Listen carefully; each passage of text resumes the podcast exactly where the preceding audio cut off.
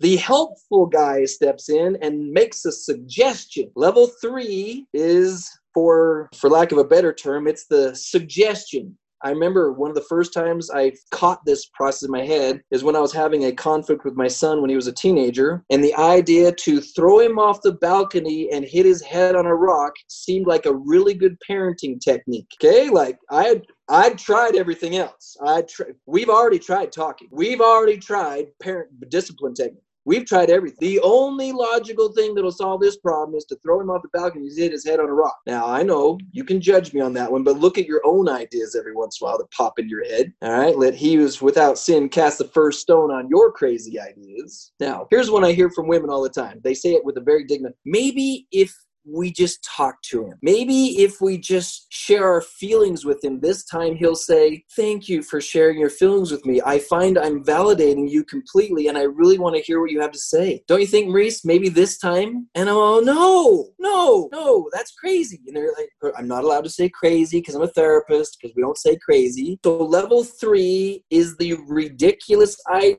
idea that will not help and will probably embarrass you. Maybe if I get loud this time, maybe if I strangle him, maybe if I humiliate him at a family party, maybe if I uh, post something on social media, maybe if I slash his tires and hit his car window with a bat, then he'll learn his lesson, huh? Yeah, then he'll come back and say, I feel so edified by this educational opportunity you've provided me with. Probably not.